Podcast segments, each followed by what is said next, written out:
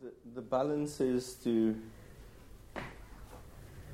hmm, see that's where the ritual part of it comes in.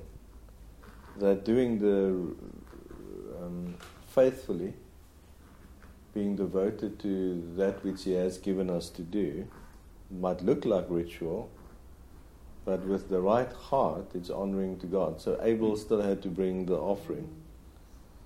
And that's where it's tricky because if you do the ritual without the devotion to the Lord, being moved by the fear of the Lord according to His instructions, or with any selfish intention, then it's just a ritual. Yeah. And from the outside, it might just look like exactly the same thing. That's where the, the when it comes to principles and eternal truths, we still need to you, we need to navigate by the principles and the principles of the word only, nothing else. But it's driven by love of the Lord in the end of the day. Yeah. That's quite. I'm going to take my seat again. Um, that's quite an interesting dynamic with you saying it looks the same on the outside. Because I remember when we um, started doing the principal teachings, or somewhere when we did the principal teachings and we spoke about the nation of Israel. Um, so the laws were given to keep the nation safe. And then I remember we did a thing about the seed, saying that even, even if the, the number of seed within the nation of Israel are, were few, so say there were 10 of them, if the entire nation of Israel were keeping the laws, then it would be for the purpose of keeping the seed safe. So the rest might not be doing it because they love the Lord, but they'll still be doing it because they will be blessing from the Lord's side, but it will be in order to keep the seed safe. So just when you were saying now that, you know, you might do it with them sometimes we do it and our heart's intention isn't right. It is at least it's a fail safe that's been put in place by the Lord so that you know only He truly knows the heart and can discern the heart. Um, but even if the heart motivation isn't necessarily 100% right, we're still doing the right things. The rest of the body, at least, will be kept safe, right. which I think is pretty cool. So what? That's that's that's significant. It's profound. So it is very important. Um, what if a person, to the best of their knowledge, has the right heart's intention, but are not devoutly acting according to God's instructions? What's the effect of that? So, like the opposite. They have the right heart but not doing the right things, instead of doing the right things without the right heart. So, let's take Aaron for instance. Mm-hmm. So, as priest, he claims that he was trying to look after the people by True. making a gold, golden calf. Mm-hmm. He, he didn't intend to worship an idol. No. He gave them what he thought they needed. So what happens with that? Right intention of the heart, wrong action. I don't know, it's tricky because the Lord still makes him high priest. But there was consequences. There was. Who paid for it? He, him and his sons, his sons, and the nation. All the people that died. Something was redeemed out of it. Mm. Yeah. The seed was elevated, exalted, and redeemed, but someone and something paid a price for it. So that's the that's Mm. that dynamic. When all of the Israelites, even those that will have evil hearts of unbelief eventually, Mm. when they all just obey the instructions of the Lord, what we might see as ritual. They might not understand why they're doing it. Might not be because they're loving the Lord. It keeps the seed safe. Mm. But when someone with the right heart intention acts or behaves in a manner that will put the seed in danger, Mm. Yes, Then- then there's there's dire consequences.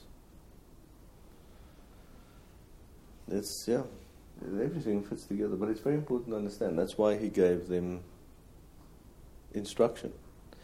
So now you're going to explain to us, please, Nadia, the um, Get rid of my blank. Yes. So please explain to us again what the rock is in Matthew, please. Okay. Uh, Matthew chapter 7, verse from verse 24. Therefore, whoever hears these sayings of mine and does them, I will liken him to a wise man who built his house on the rock. And the rain descended, the floods came, and the winds blew and beat on that house, and it did not fall, for it was founded on the rock. But everyone who hears these sayings of mine and does not do them will be like a foolish man who built his house on the sand. And the rain descended, the floods came, and the winds blew and beat on that house, and it fell, and great was its fall. Okay. Right, let's pause first before you explain it. Okay. Let's go to the principle of full measures. We did this with Johannes in his um, process of discipling this afternoon. I thought I'd actually like to remind everybody else of the principle of full measures. Let's see. Um, except for Leon, Johannes, and Anna, who had a uh, rem- refresher course. Thank you. What is what is the basic truth that we call full measures? Our application on this side, full measures. How do we apply it? Who can who, who's going to venture into idea? Full measures. Because what I've uh, what I've learned and realized is sometimes we use an example to explain the point, and then if you go six months later, everybody exa- remembers the example but not the point. So that's why we have to refresh sometimes to make sure that we don't get stuck on the example that was supposed to illustrate the point, uh, that we still have the main point. So full measures. Doesn't full measures have to, to uh, well, the first thing that comes to mind is Messiah likeness, because um, um, which is the goal of our faith, and um, in in that sense, everything is that we are building and that we are doing is going towards that, and uh, we agreed upon that we will not settle for half halfway or uh, anything that is um, because in the church world it's accepted to say, oh, we are only human and we cannot attain and so on. Where we see that Paul said, uh, I ran the race, I finished the race. Uh, so, so um, to a big extent, he ended up very, very close. Uh, I mean, as close as one can get, and and we want to to believe that that that is where we are headed. Uh, I don't know on the other examples, but that's the main example, really. You are exactly right. But your answer doesn't surprise me because you're exactly right. What happens with building blocks is once you've put all the foundational building blocks into the foundation, then after a while you just see the floor. You, you, and that's what's happening to us. That's why we're going and refreshing on building blocks because we now, in the beginning, you look at the one block, and you look at another block, but later on you see the whole floor, hmm. and the whole floor is Messiah likeness. But the building block the building block is Messiah likeness. Yes, that's the ultimate truth when it comes to, to full measures. But full measures for our application is that this is, this is the application for full measures. if we have a sliding scale, okay, so extreme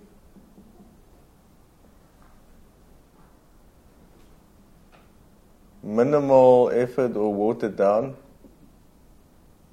whatever that is, And, Why don't you just uh, go min and max? uh, reasonable.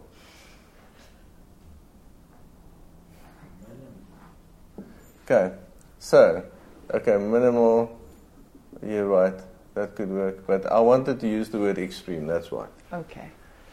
So, if, so full measures for us is that whenever we approach the Word of God and the things of God, the things of the kingdom, our mindset will be where the average person in the world would go for a reasonable response.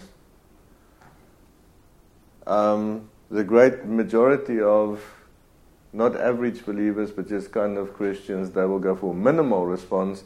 We will always approach everything that has to do with the Word and God uh, with the extreme response. Okay. So we are extremists without any bomb strapped to our waists. We are extremists. We have full measure mindset when it comes to the Word of God. Why?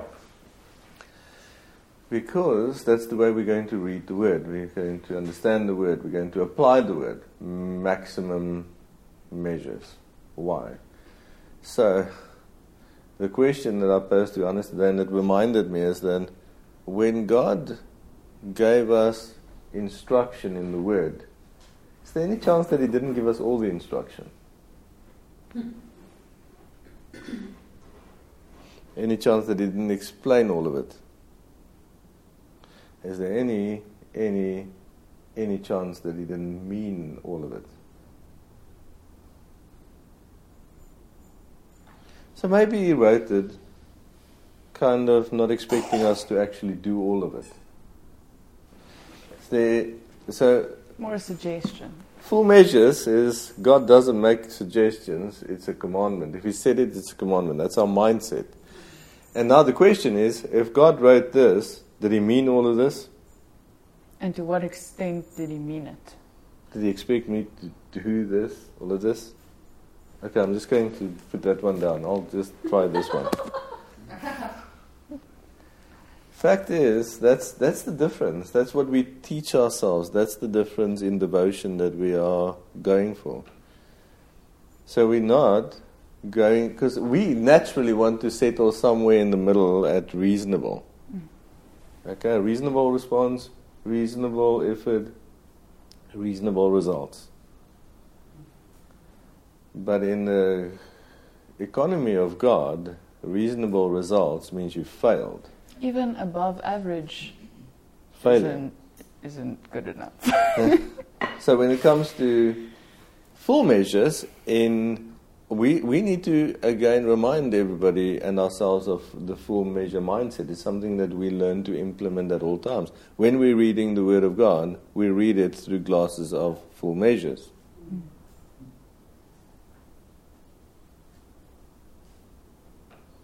Anyone who does not do, can you read that again, please? Uh, but everyone who hears these sayings of mine and does not do them will be like a foolish man who built his house on the sand. Okay. Let's apply full measures. Everyone. Now apply full measures to everyone. Without exclusion, any Exception. believer or exception, any believer that hears these sayings and does not do them. Okay. How many of them? So if you do 98 of the 100, is it like solid enough? Uh, full measures. Anyone who hears these sayings of mine and does not do them, to what degree, to what percentage do them? 100%. So if you do all of them, to what extent do you do them? Implement them? Does he really expect us to do it all the time? Is that reasonable? So our margin for response have just excluded reasonable from the chart. Doesn't exist. Extreme measures It's all that exists. That's the principle we work according to. And I'm not saying that this is a a principle or a mindset or a truth that is going to be universally accepted. It's just one that we decided on as part of as part of our discipleship because it, the Bible is literally a book of full measures. He died and paid for all sin. Not just for the sin of those who believed, he paid for all sin.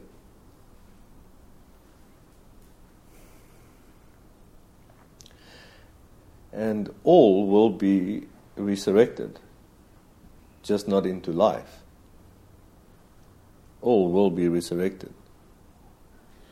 and when Adam sinned, he sold everyone into slavery, into sin.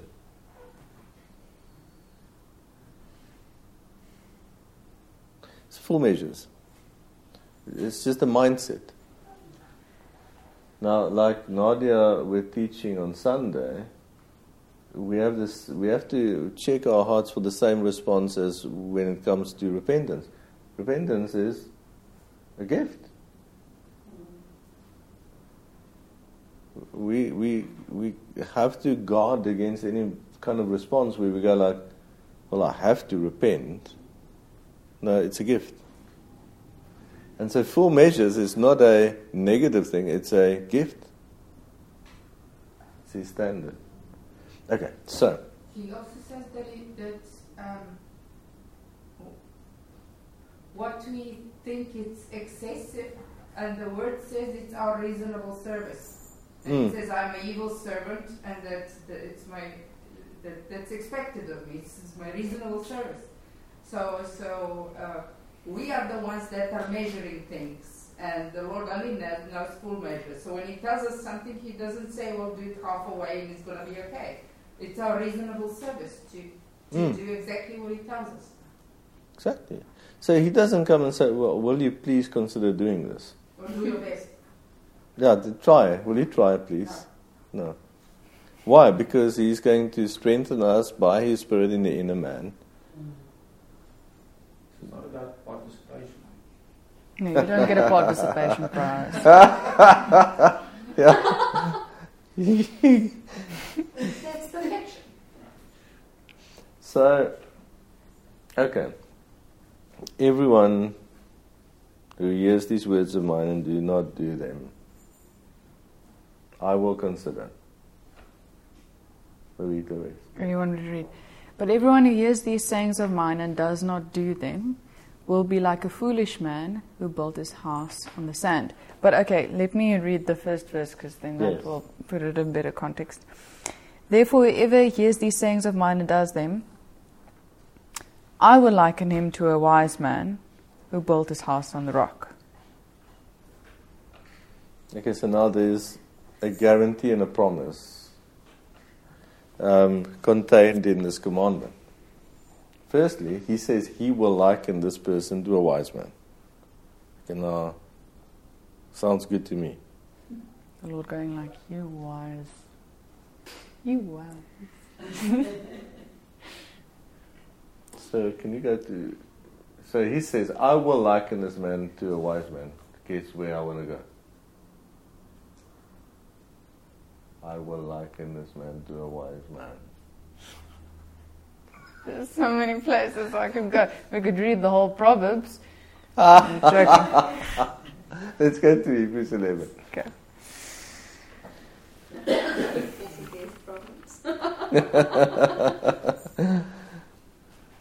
I wasn't going to go to Hebrews, but I don't want to read all of Proverbs. This is the backup plan. backup plan is always Hebrews 11.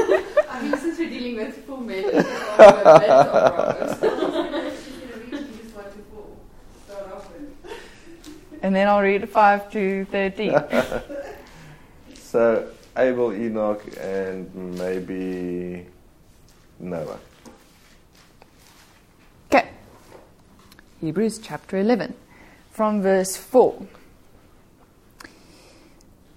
By faith, Abel offered to God a more excellent sacrifice than Cain, through which he obtained witness that he was righteous, God testifying of his gifts, and through it he being dead still speaks. Amazing verse. God witnesses to the righteousness of Abel. God acknowledges his actions, his gifts, his life, and he becomes an eternal witness. An eternal witness. Talk about successfully serving God. Mm. And all he had to do was just do what God told him to do in the way that God told him to do it. That's all he had to do. So we see that the Lord says that a, a, man that hears, a person that hears the words of the Lord and does them, the Lord will liken that person to a wise man. Now, what happens when that kind of agreement and partnership happens with God?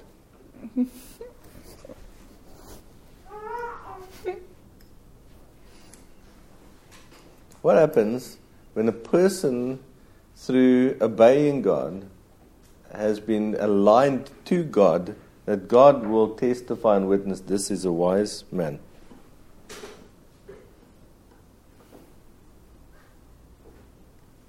Sounds like um, happiness, fulfillment, joy, blessing, rest, peace, anything else you wish because if God looks at you and goes like, that's a wise man. It's like do for him whatever he asks of you all the angels, let's do for him whatever. He is wise. You know?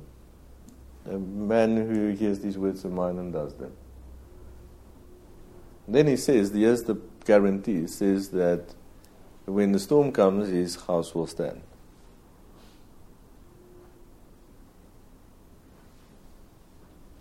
Just an important note, because I know that we did this in Uganda.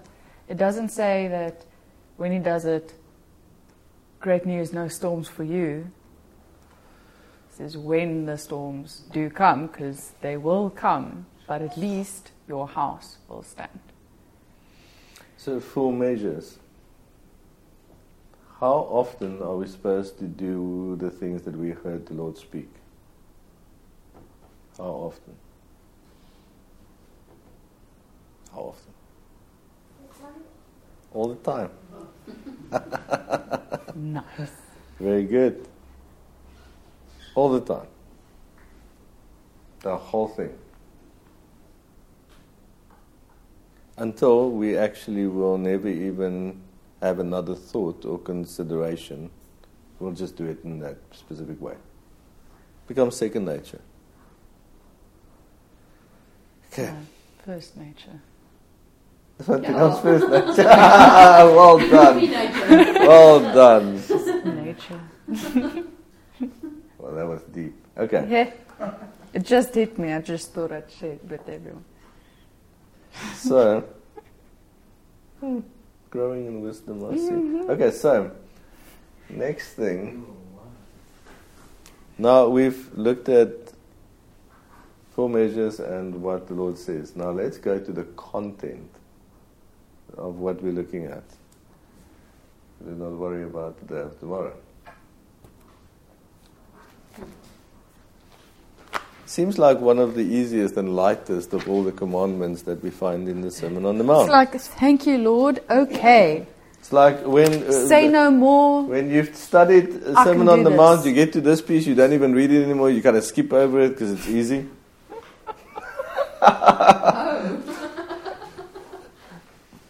Oh, it's the don't worry part. Ah, Ah, I I, can I, do this I one. remember Easy peasy. that. I did in my sleep.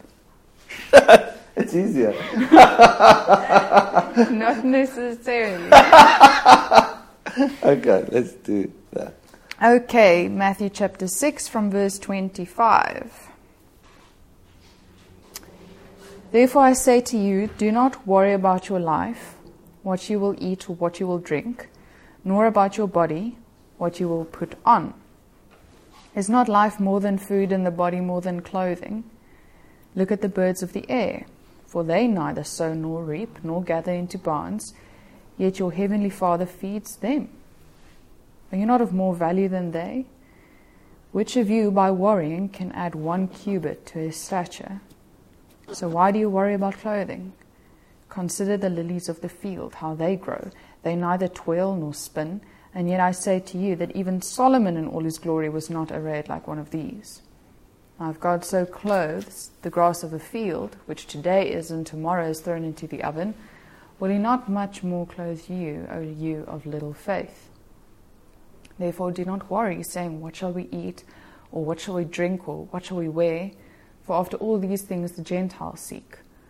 For your heavenly Father knows that you need all these things.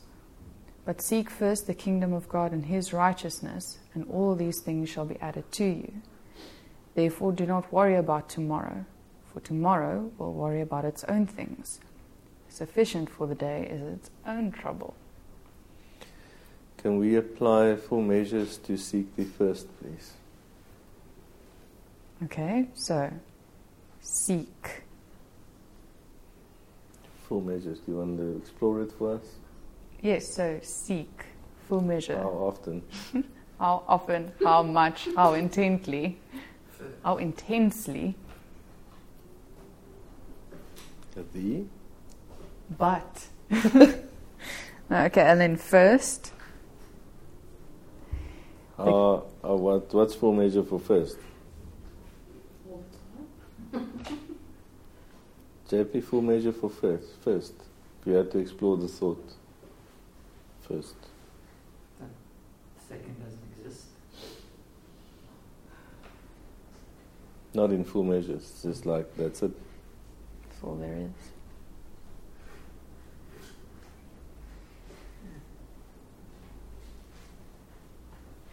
Then we can go to the kingdom of God. Because then there's an element of, okay, well, you're going to have to combine it with the kingdom of God and His righteousness. So there's a not seeking anything else. What Um, about, no, let's be honest. Okay, come on. Yes. What about my righteousness? That was I was going there now, but Okay. thank you for for leading us into that. His righteousness. So sorry for you. Okay, so full measure, his righteousness. That's pretty obvious. Not mine, his, not anyone else's, but his. And then it says, and all these things, all these things shall be added to you. Good news, you're getting lilies.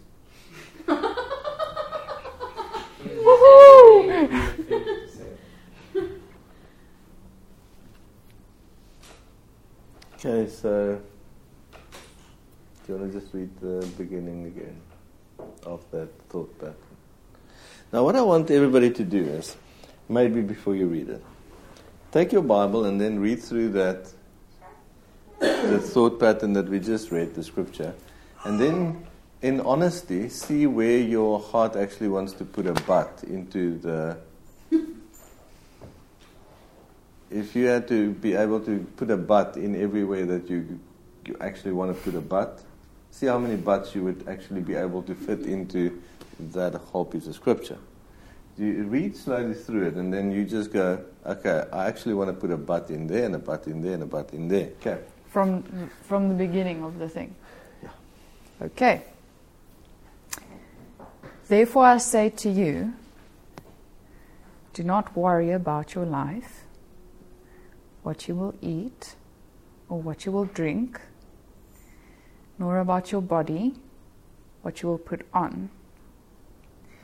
Is not life more than food, and the body more than clothing? Look at the birds of the air, for they neither sow nor reap, nor gather into barns, yet your heavenly Father feeds them. Are you not of more value than they? Is there a but there somewhere? Yes. Mm. I mean, they're birds, they can't think of clothing, really. You you found a way to put a but in there. That's fine. That's Yeah. okay. Okay.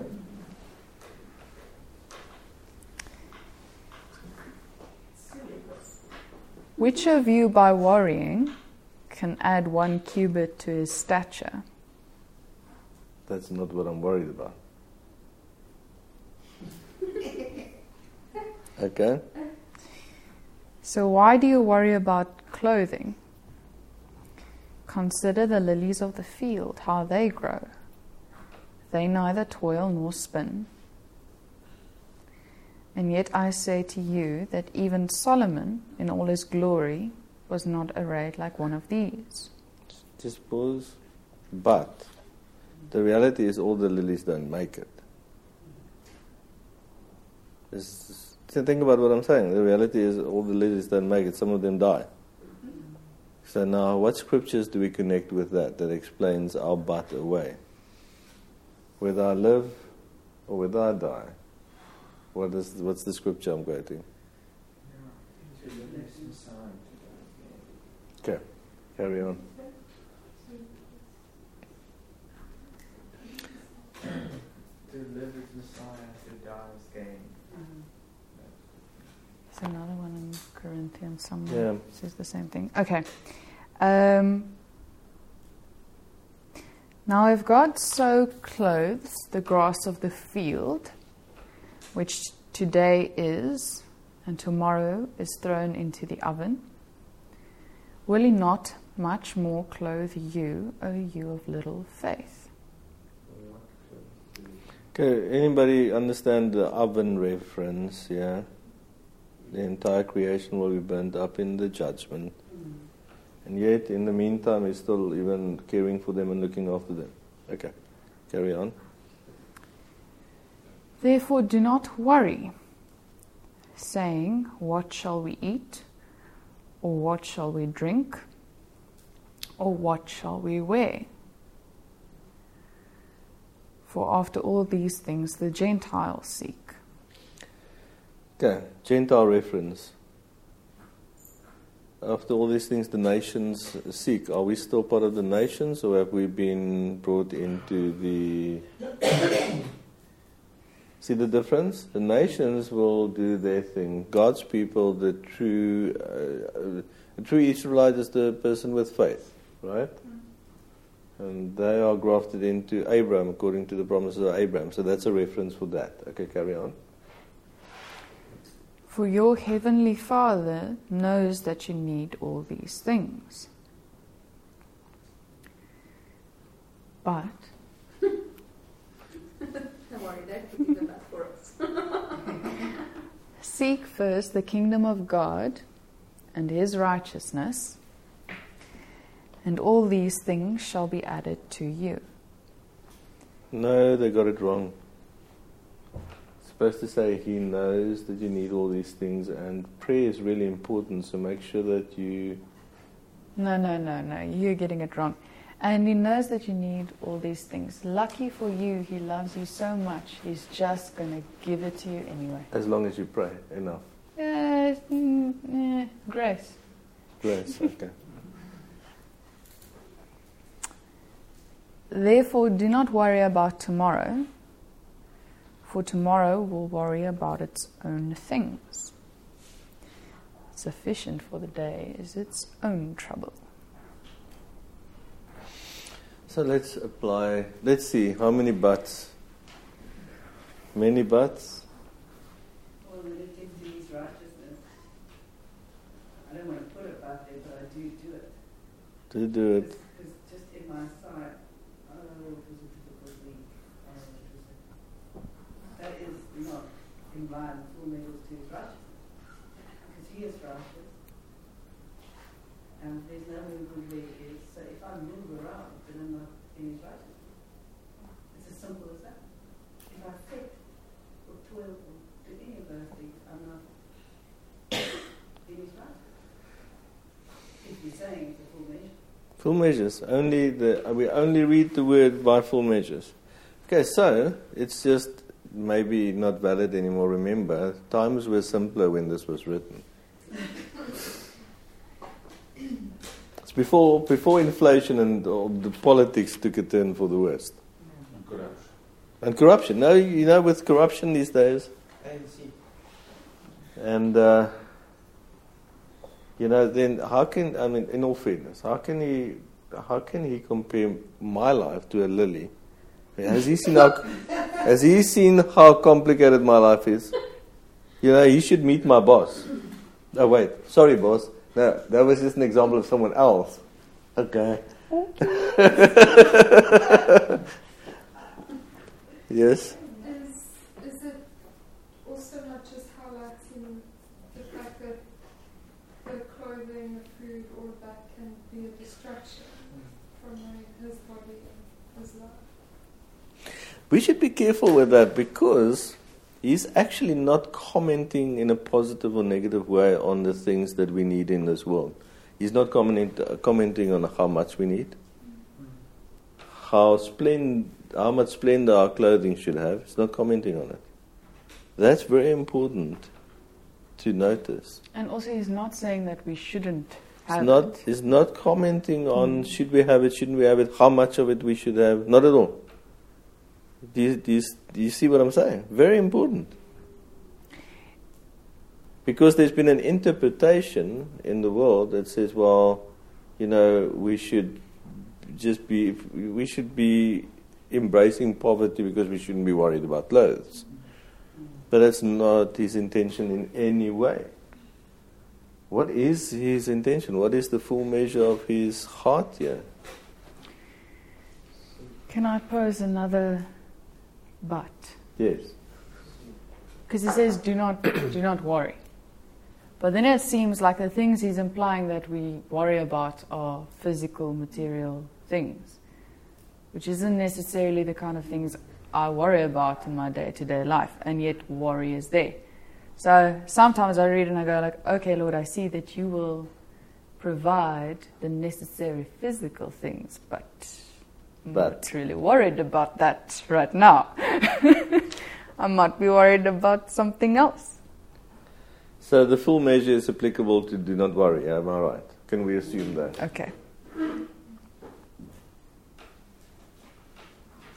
You know, um, for, for me, it's more worrisome when you when you say what is the first commandment is the to love the Lord your God with all your mind, all your heart, all your strength, and examining my heart, uh, seeing that like where is the measuring tape, and whenever I measure that, I don't know because that is the, the full measure. That means all, and every time it's it's just not enough. It's just too pitiful to even measure, uh, and and that's the one that saddens me truly. I don't think I'll ever be able to love him as much as I feel like I should, like I, I, that one that he deserves something that I can never come close to, and and that's that's probably magni- should magnify my understanding of what what his son has done for us. Mm. So that's the worst one where like this, what we just read is like kind of minuscule when I compare it with that first commandment. It just hits me like a ton of bricks in the face every time. See, but you, love is not work. That's the problem with it. Love is not. It should not be effort, and that's why love cannot be measured. So it's not the the substance of love or the lack of love that we try and measure. It's all the impurities that might be, in our perspective, part of that that heart process that we're trying to measure. Mm-hmm. Because love cannot be measured, and that's the point. But surely a person knows when your heart is like one million percent for, for, for something, and you can feel that your heart is just not there, and you're hating that. You don't know what to do with it. You don't know how to push it forward. It's just like it doesn't depend on me. I feel like it doesn't, but it does, and you don't know where to go with that. If you continue in this process, then the me aspect of the awareness of me should disappear. Uh, so you won't be aware. Okay, that's a nice one. Thank you. Because as long as we're aware of how much we're loving Him, I mean, that is going to be. The moment you. Okay, to, to, to have a look at how much you're loving Him, you're going to have to look at yourself. The moment you've taken your eyes off Him to look at yourself, your love has just in decreased. It's like. It's like. It's like looking away from the mountain to see how much of the mountain you saw. It's a good tip because I'm completely on the wrong track. No, it's, it's, it's good that you brought it up because I suspect most of us want to do it that way. It's like, okay, I've memorized the mountain, now I'm going to close my eyes and see how much I can remember instead of just looking at the mountain.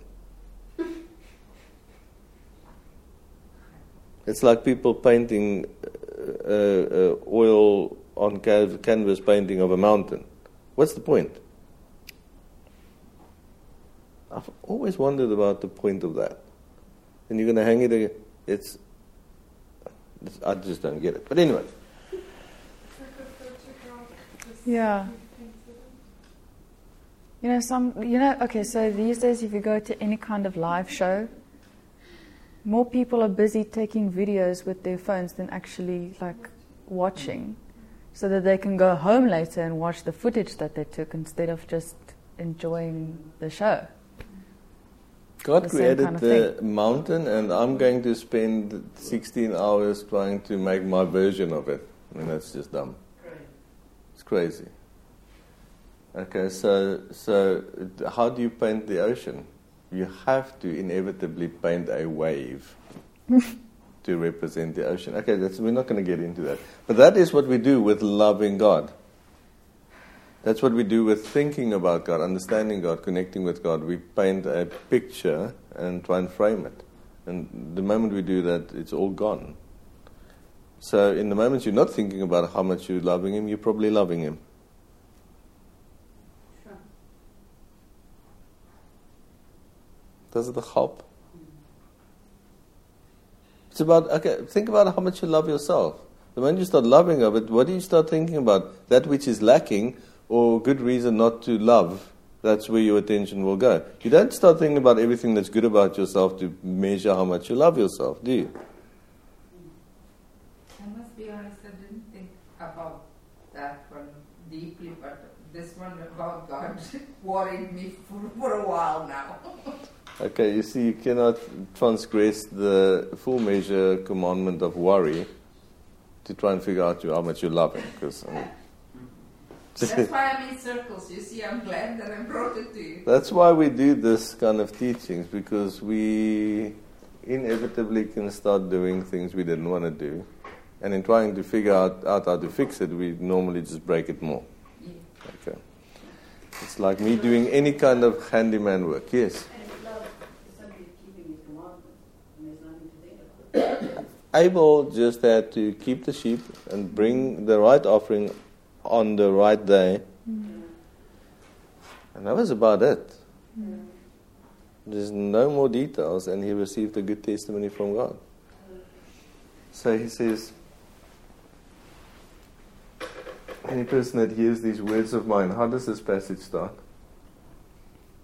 The whole thing. The, the one that we just read about worry. So, any man who hears these words of mine and does them. Therefore, I say to you, do not worry about your How, life. mu- how many parts of the Matthew teaching is actually defined as now I'm saying to you? This is what I'm saying to you. So he's actually, in this specific one, he's saying anybody who hears these words of mine and now he's telling, he's telling, I'm saying to you, I'm telling you. So he's Oh, kind dear. of, it's, it's everywhere. mm. Okay, so he's, No. No. okay, so full measures, just Yeah, full here we go. For assuredly, I say to you, you've heard that it was said, but I say to you. You've heard that it was said, but I say to you. But I say to you, But I say I to you. to you, but I tell you, but I say to you. He's making his point. yes. He's making his point. Okay, so now I can say but. I have reason to worry because he hasn't solved my problem yet. Maybe the reason why my problem isn't been solved is because I've been worrying about it, according to the scripture. Hmm. Because what does he say? Person that hears these words of mine and does not do them, what happens? His sounds will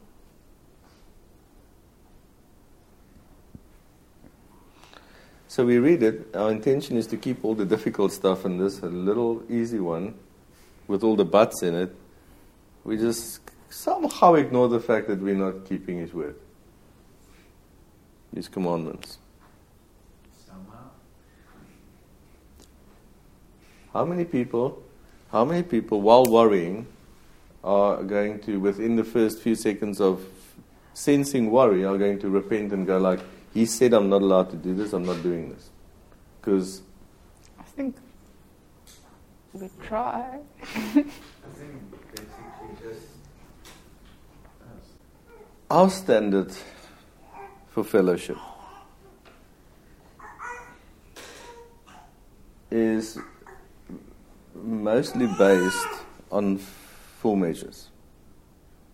That's the standard we've put in place for fellowship. Okay. You mostly. Uh, it's, it's based on full measures. I apologize. Thank you. So, so um, imagine Xavier phones Madeleine tomorrow and says, I'm really worried about what's going to happen at work, university. university, with the exams at the end of the year. No, the practicals. The practical. exam. I don't know these things, man. Okay, You should pay so- attention, okay? Okay, so she phones us says, I'm really worried about my exams at the end of the year. What is Madeleine's answer supposed to be? Shame, man, I'll pray for you. What is the answer supposed to be? JP, that is exactly what I was hoping for. Thank you. Was it was it him or you? Was it you? they are one spirit. Repent. Now let's speak about repentance. Let's speak about repentance. That was beautiful. That's exactly what I was hoping for. Thank you. So repentance. What is repentance? We've done all of this. We this is a refresher Course. course. What does what is the what is the timeline of repentance? How long does it take? An, a, a moment. But what if I phone you and say I'm really really worried about something, but I'm going to repent of it right after I told you?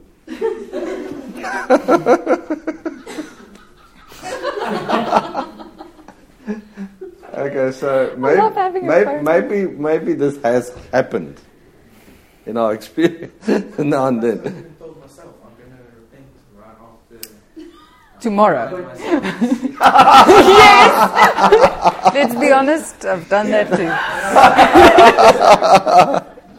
It's like when really angry. Yeah. I'm You know it's wrong. Oh, You just I'm just. I'm gonna sit in this. I'll do it maybe the day after, the day after tomorrow. Yeah. All right, so the timeline of repentance. Just after confession, the second after confession, right? Shouldn't it happen with confession? Isn't that why you confess? Yeah. What is repentance? Let's quickly see. You can remember. Is repentance feeling sorry? Or worried about your sin? That's like What's repentance? repentance is just getting back on the path, almost like you know, righteousness, not veering off the path. But if you do, then you have to repent to get back on the turning, returning back to the rules. Isn't it a little bit like, isn't it like acknowledging, like acknowledging? Okay, the the confession could be an acknowledgement, but then the moment the acknowledgement is finished, then repentance. What's the act of repentance? Returning. Returning to God's ways, His standard, and His word, His person. Right? Okay. So you can have confession without repentance. You can have, you can't have repentance without confession. Yeah. Confession without repentance was either complaining or Or or making excuse. I don't know what it. You, but see, you cannot have confession without repentance because otherwise it was something else but confession. Hmm. A lot of people want to confess without the repentance. But then what's the difference? You can confess more than once. So what happens? Okay, firstly, with repent, with confession, we want to confess to God first. First step. So what if we say to God, "I know I did the wrong, wrong thing. I don't change it. I just continue doing the wrong thing. What's the consequences going to be?" okay, so so does this sound familiar? And then the repentance. So confession and repentance. So let's quickly talk about repentance within fellowship context. The same as that phone call that says, "I'm really worried." What's the answer supposed to be? Repent. Then I'm going to Sorry, say. you meant what? Okay. She said, I'm already meant you went what? I hear you. I hear you. Thank you for phoning me to confess. Now we're going to repent. That's the conversation. That's the expe- extent of the conversation. So now, let's go back to principles. Or can't you say, do not worry? Do Well, you have can repent? You can quote the scripture, but we read it together. Why do you need to quote it to a person again? Just say repent. You say we want to be subtle sometimes and send like the scripture. We go like, "Oh, thank you for blessing me. You really encouraged me." huh? I was telling you to repent, not encourage. okay, so yes. Also, if you say do not worry, then it might be they think, okay, now I have to try to stop worrying, and then it goes back into work. So if you rather say just get back to the Lord, and, you know, let Him do His thing, because the goodness of God leads us to repentance, then that's just returning, not doing it out of your own. So He can only lead you to do that. Very good. So, that's, so you should probably just say, just ask the Lord for repentance. Because that's, I've heard that many times. Like, you better ask the Lord for repentance. But that's that's that's good. Let's talk about the standard of the standard of confession within the context of fellowship. If I'm going to confess to somebody in the fellowship, if you want to confess to people outside of the circle of believers, go for it. But preferably confess one to another within the body. Then we would like to ask that people go like, I'm going to talk to you about something I want to officially confess to you. Because sometimes we're confessing and the other person is not aware of the fact that we're confessing. That's true. So you're putting something in place. You're saying that's how we have to do it. I want to put something in place. We want to ask people that if you feel you need to get something off your chest, confess something to someone, then officially rather say, I'm confessing to you. Easy. Does that make sense? Because this now draws a, it frames our action. It also creates a safe space where the other person won't feel like they have to respond. Because confession doesn't need a, a response, it just needs to come into the light. That's a very good point. Mm. So if somebody comes to you and says, I want to confess that I ate too many chocolates last night, and you feel now, because the person came to you, now you feel you have to give them advice. Is that a valid response? No, no. You can say thank you for finding me. I mean, worthy to to. All you have to say is, Are you going to repent as well? If they say, I want to confess to you, the next thing is, I'm assuming you're also repenting. That's- that's- that. We want to ask people just just a very quick to, to save everybody a lot of time, effort, thought patterns, ideas, because we don't we don't want to put anybody in the position where if I'm going to come and confess to you, then you feel you have to now give me advice, quote scriptures, and pray with me. It doesn't have- have to be an emotional thing. no, all you have to do is go, okay, I hear you. Are you repenting? I go, yes. End of story. That was that was the conversation. That person just needed someone. Doesn't actually matter who. What what what like if let's say w- the, the two of us had a little, we felt animosity, like it's possible, uh, because it did happen to me, and then you you want both of you want to make it right, and but one side obviously is going to come first, and and make it to, to clear the air so we can move forward and and and be strengthened together uh, instead of letting this thing fester and grow. So so uh, it you don't have to look who's the who's the more guilty party who didn't do or you you do your part, and then the other person might or might not say I'm also sorry, but you know you can't be you can't be in charge of that. You're only in charge of your own part. So Confessing and repentance is you going, I did wrong. okay, so you say That's no discussion. If you need to look, even we can ask the other person, "Do you forgive me?" But I mean, if I tell you I did wrong, and I don't have to ask you if you don't want to forgive me, then it's between you and the Lord. I just told you I did wrong. So, you know, we can. Forgiveness is by us in our priesthood applying the blood of Messiah, because there's only forgiveness through the blood that's mm. shed. So you can either shed your blood or you can go for the blood of the Lamb. Okay, so confession. Conf- confession, we just wanted to put this in place. We can only speak about our sinful reactions, thoughts, feelings, and so forth to another person in confession. Think of a scenario where we can speak about our sinful reactions in another context with people in. So I come to Leon, and I say, Look, I have this hatred in my heart. Do you think I should repent? is that a valid is that a valid conversation? Well, that was confession. I'm trying to hook him into having a conversation to me about my sin or with me. That's not valid. That's tempting him. Actually asking permission to learn. Well, he's obviously going to say no, but now he, I'm asking him to explain to me why not. I know why not. Again, it's back to principles. We're looking at the principles. So, whenever that happens and somebody goes outside of the guidelines of proper fellowship, fellowship, um, it creates a discomfort zone for both parties.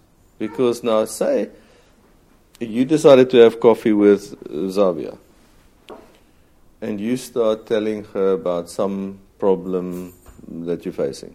Yes. Okay. Her response should be look, if this is something that you need to address in discipleship, in the context of discipleship, which means biblical advice, correction, uh, teaching, instruction, um, or correction that leads to repentance, all those things that is part of of discipleship, she's supposed to tell you, look, you, sh- you need to stop talking to me. I'm not discipling you.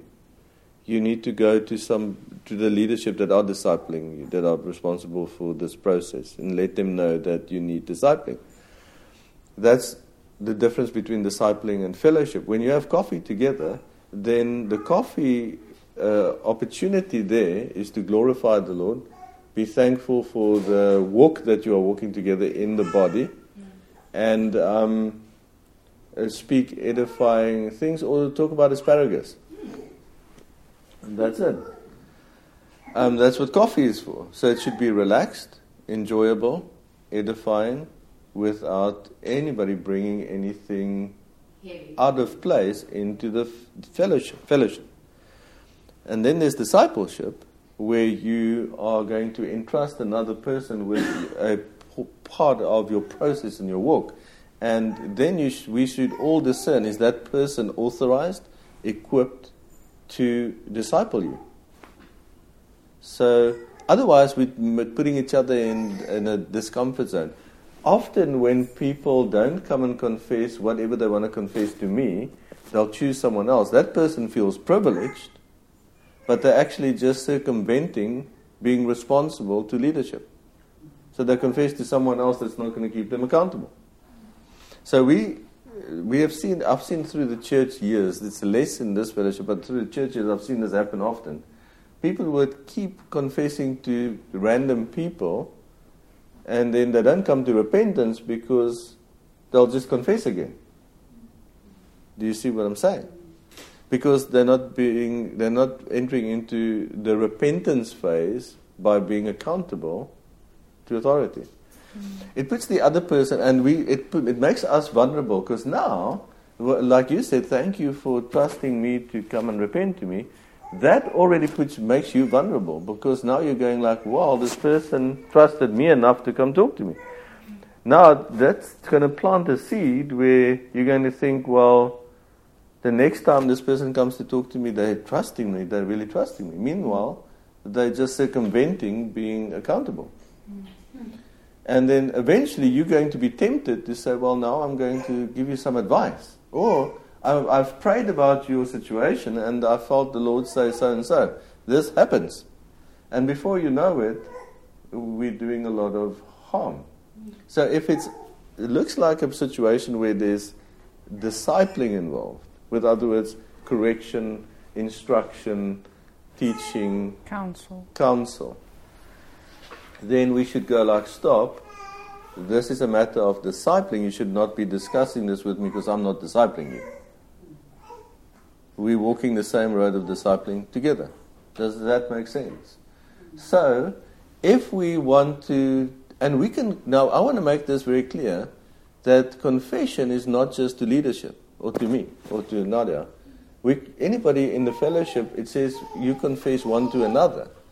So everyone is free to confess to a person. All we're asking is that if you are in the process or the intention is to confess and repent, then say to the brother or the sister, May I confess something to you because I need to bring it into the light so I may repent.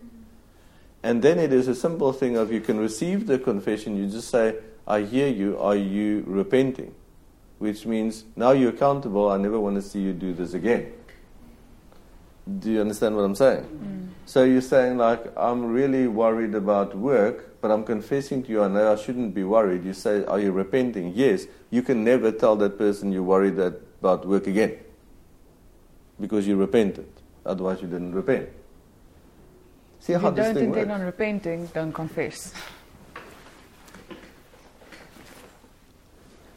See the difference. Now, there is circumstances under which we would spend time in the Word together, but then there shouldn't be ministry one to another. Because we equip and we are qualified by the Lord to minister to the body. I'm not saying don't read the Word together or discuss the Word together, but when the Word discussion goes from one person's receiving and the other person is giving, that's ministry. Makes sense? At this point, it's better to just read parallel. If, you, if you're going to be together and you want to read, just read parallel. Exactly. I think to be safe, but just be. Exactly. So when we're sharing what we have experienced the, and enjoyed in the Word, we can do it in thanksgiving, but we should be very careful not to be sharing doctrine or interpretation of doctrine. Okay, now why is this important? Uh, just just listen to why we're doing this. We are in the over the last few weeks we are looking again at our witness and our testimony. Witness and testimony. Okay, so quick example. If you, if any of you or all of you, Big Brother style, could watch me in the morning, you would discover that without fail, A shadow of turning. without the shadow of turning, I'm going to wake up and make myself a cup of coffee. There will be no variation on this. I will definitely be focused on getting a cup of coffee. I like what I'm hearing. Now, anybody come between me and my cup of coffee in the morning? And without a shadow of turning.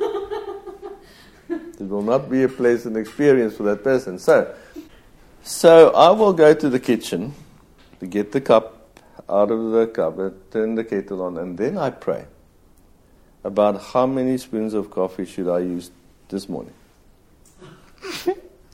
And I wait on the Lord, and then once He has answered me, then I pray about the sugar and the milk. How much milk should I use? Okay. You just wait for it. No, this is not how I do it. Every morning, I'm going to grab the spoon. My eyes are still closed. I'm going to put exactly uh, the same amount of coffee in. And if I find the spoon was less filled than it should be, I will just get a little tip of extra coffee to make sure that it's the right amount. And that's the way I make my coffee, right? Okay. Now, after watching me for a year, every morning, would it be reasonable for the person watching me, observing me, to come to the conclusion and assumption that I really like coffee? Would that be a fair conclusion? Every single morning, I make my coffee and I drink it. I don't There might be ever leave half a cup of coffee behind. I've seen people do that, not me. I will, if I could lick the bottom of the cup, I'll get the last drop of coffee out of the cup. Okay, so after observing me for a year, would it be a reasonable conclusion to say that I love my coffee in the morning? Maybe more like dependent. Okay. So, that's called a testimony and a witness.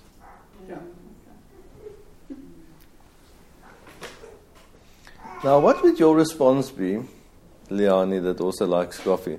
If I'd said I was going to make you coffee, and I put the cup down and I put one spoon, two spoons, three spoons of coffee, four spoons of coffee, five, six, seven, eight, nine, and at, would you just keep quiet and go like, that? that's okay, I'll drink it? After 12 spoons of coffee in the cup. and then 16 spoons of sugar. You'll, you'll just go like, that's fine. It's not my recipe, but it's okay. Would you drink it? Probably won't be able to. But something, something inside will be activated. Yeah, that's ex- something will naturally happen. You don't have to think. You'll go like, whoa, whoa, I can't drink that. Okay. Are you sure? Maybe we need a bigger cup. Maybe I decide I'm going to make you a cup of coffee, but let's not. I felt in prayer this morning not not to make the same recipe. Let's put three spoons of of, of Salt. salt, maybe a pinch of pepper, And some ginger. and a half a spoon of coffee this morning. Just variation. Would you be happy with that? No. You would go like, "Can I please have my normal recipe of coffee?" What do we do? What do we do when we make someone coffee? How many sugars? How many coffee would you like? Do you take milk? Why do we ask that? Because you want your recipe. That's the way you like your coffee, right? Okay. It's called Yes. a testimony and a witness. Except sometimes if you ask someone how many sugars and they go like six, and you go like, are you sure? I feel like Check my spoon first. Right? All right. Testimony and a witness is this. If someone has known me for a year and I often complain, often often just slide some negative speaking into the conversation. And I often let people know that I'm worried.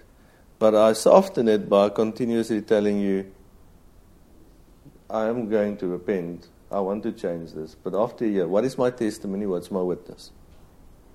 Am I a faithful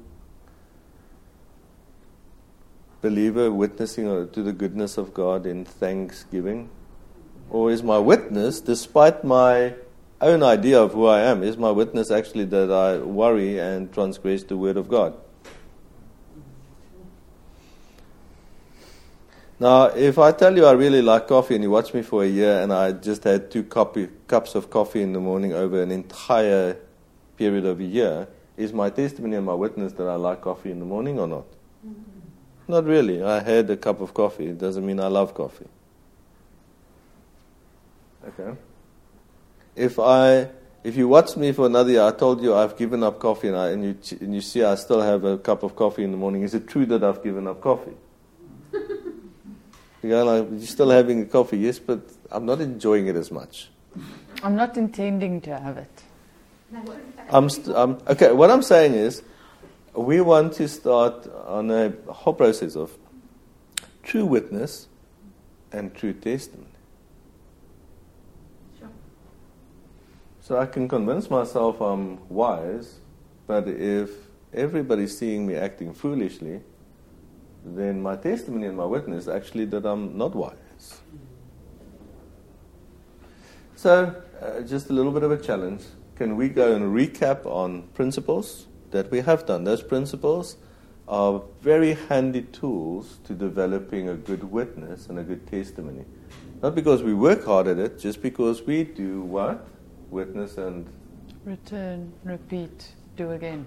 return, repeat, do again. Return, repeat, do again. Okay? So, when we confess, we confess to, to repent. We are going to discuss anything that should be confessed or should take the form of confession. Let's let each other know we are confessing, and the response should be, Are you repenting? And then, if we have to have this discussion a few more times, let's go, Well, you didn't repent. What was the other principle? If somebody does what, when do you walk around or turn around and walk away? Talk about self. We're just refreshing everybody and reminding everybody. Okay, now let me make this very clear. To come and discuss with those that are responsible for discipleship, uh, those areas in which we have to overcome, have victory in the areas in which we are still repenting. That is not, and we're not saying don't do that, that is the process of discipling. Sometimes we will deal with things and it might take a year, two years, three years to repent. Okay? We might take. And I'm not saying don't ask each other to say, look, I'm, I'm not having victory this morning. Stand with me in prayer. That's fine. We stand with each other in prayer. If you don't tell me that I need to pray for you, then I'm not going to know. I will pray for you, but I might have to pray for you twice tomorrow. You're going to get a whole lot of messages. Okay, but let's not keep depending on other people praying for us if we actually we have to walk out our process of victory and overcoming. Okay, we have to. And we have to be in the process of walking towards the victory. Look, overcoming if it takes 3 years, it takes 3 years. We just want to make sure that we're doing it in the right way, the healthy way that's going to have the right fruit and response. Okay, don't think it's you, it's all of us. We can talk to each other about stuff we shouldn't be talking about. And then we can confuse, we can start blurring the lines between confession and we don't intend to complain, but we can be complaining. We don't intend to worry. We need to remind each other of the full measures of God's word. Okay, this is what, what, what I want to close with. Okay? When he says, Do not worry because your Father never knows what you need, he, he knows all your needs. Then he says, Seek thee first the kingdom of heaven and righteousness, his righteousness. We, we cannot go, Yes, but I'm going to worry until my problem is solved. I'm going to say, I'm going to seek the Holy Spirit to repent and obey Him so that I can, so the problem can be taken care of by Him so I don't have to worry about it anymore. But if we keep the worry in place, then often we keep the problem in place. There's a repentance that brings change, but if we doubt in His goodness, then we don't want to repent because we're not sure that the change is going to come. Okay, see how the whole mechanism works. Okay, there's no condemnation. Okay, so everybody, please, you, you all know that whatever we say, we say in love. It's to keep you safe, it's to keep everybody else safe. And we are in a process of discipling. We're all in a process of repentance, and we're all in a process of change. We are going to be grateful for the process. Mm. Even when sometimes we want to complain about the process, we choose to be grateful for the process. Okay?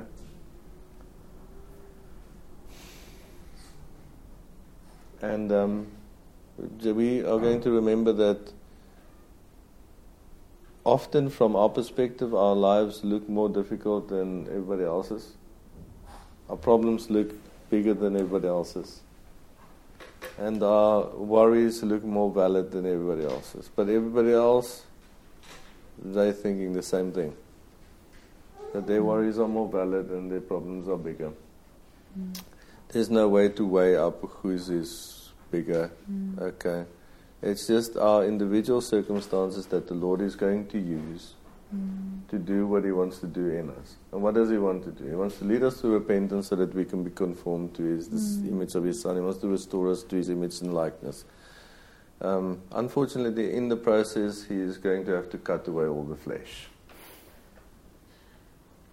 And that's why we're kicking and screaming and crying and wailing and complaining and worrying. And all of that is sin, okay?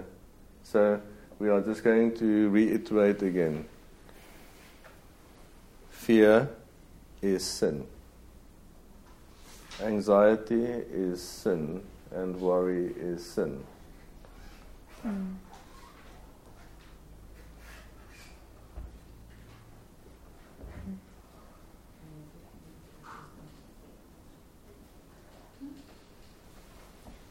Okay, so how do you get rid of worry? You repent. How do you get rid of anxiety? Well, um, ask a psychologist. It will take a few months to receive the explanation. I'm just going to tell you anxiety, repent. Depression, repent. Negativity, repent. That's it. Okay.